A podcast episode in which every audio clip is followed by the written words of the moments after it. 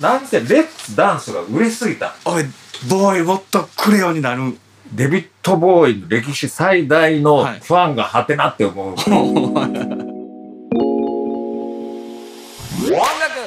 偉い人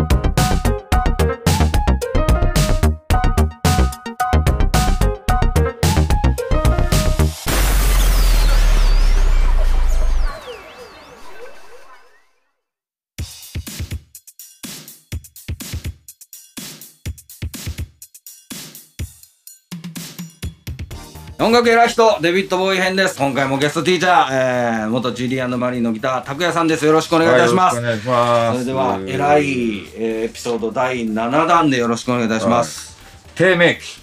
ラビリーです。低迷するんですね。ラビリーです。はい。それで、これがですね、まあ、低迷なのかわかんないですけど、まあ、なんせ、レッツダンスが売れすぎた。それでいろいろあるやろね。そら、本人もね、その、環境の変化もあるやろし。まあ売れすぎて、ね、その次に「TONIGHT」っていうアルバムになるんですけれども、そのアルバムも十分いいアルバムはいなんだけど、やっぱりどうしてももう「レッツダンス」で及ばないとはいいう時期に突入はいはいはいいたします、そしてまあこのその次のアルバムが「Never Let Me Down」なったんですけど、この時にもう一回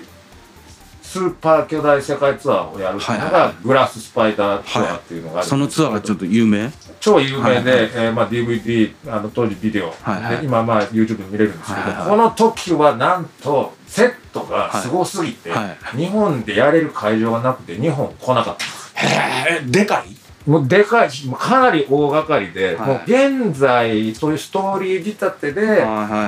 あはのやってるコンサーはいはトいの人たちってまあ多いと思うんだけど、はいはい割とその走りでな最るほど初からいろんなあのパフォーマーとかいっぱいい。入れて。入れてダンサーは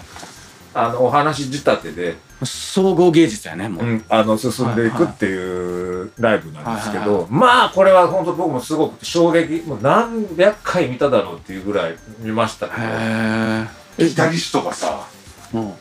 すごいよそうなのカルロス・アロマそうカルロス・アロマピーター・フランプトンあ、ピーター・フランチクャーリー・セクストンえチャーリー・セクストンが弾いてるえねその3人釣られましたね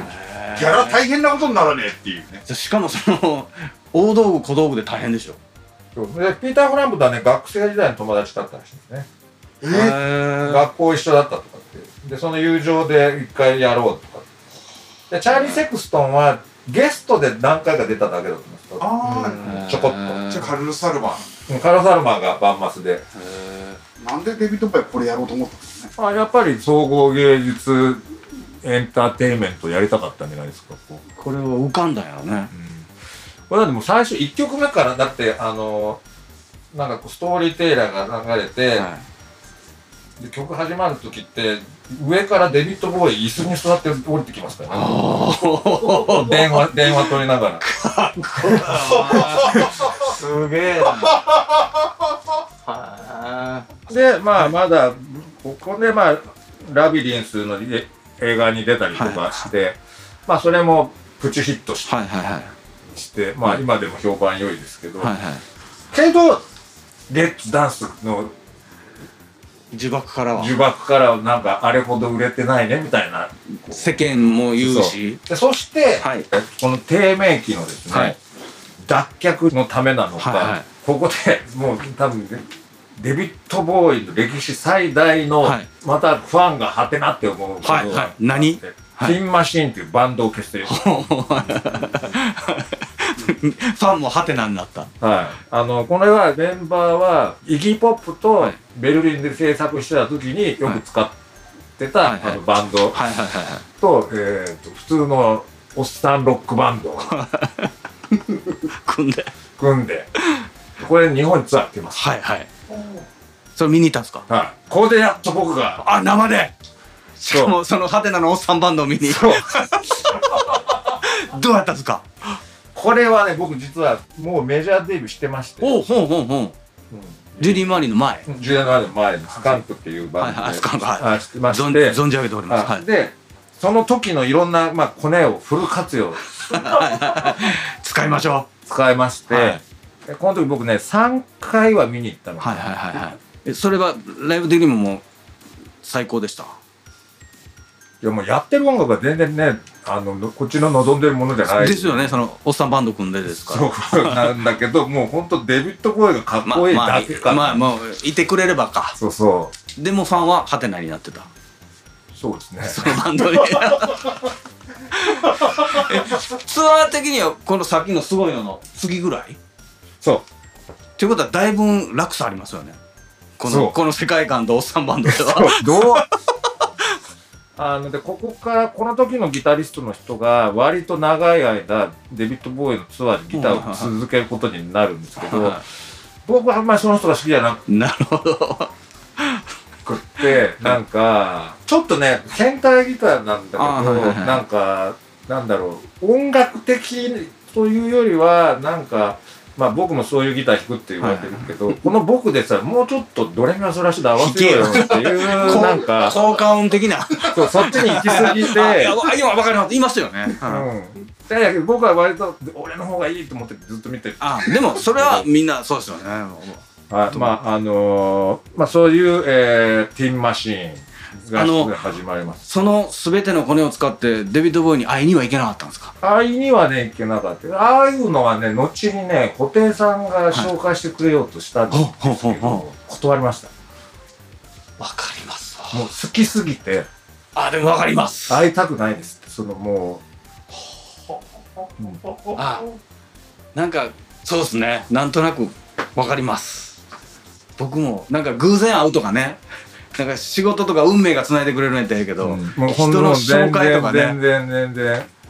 まあそして、はいえー、ティーンマシンでハテナとなったはい途端にですね、なぜか、まあ、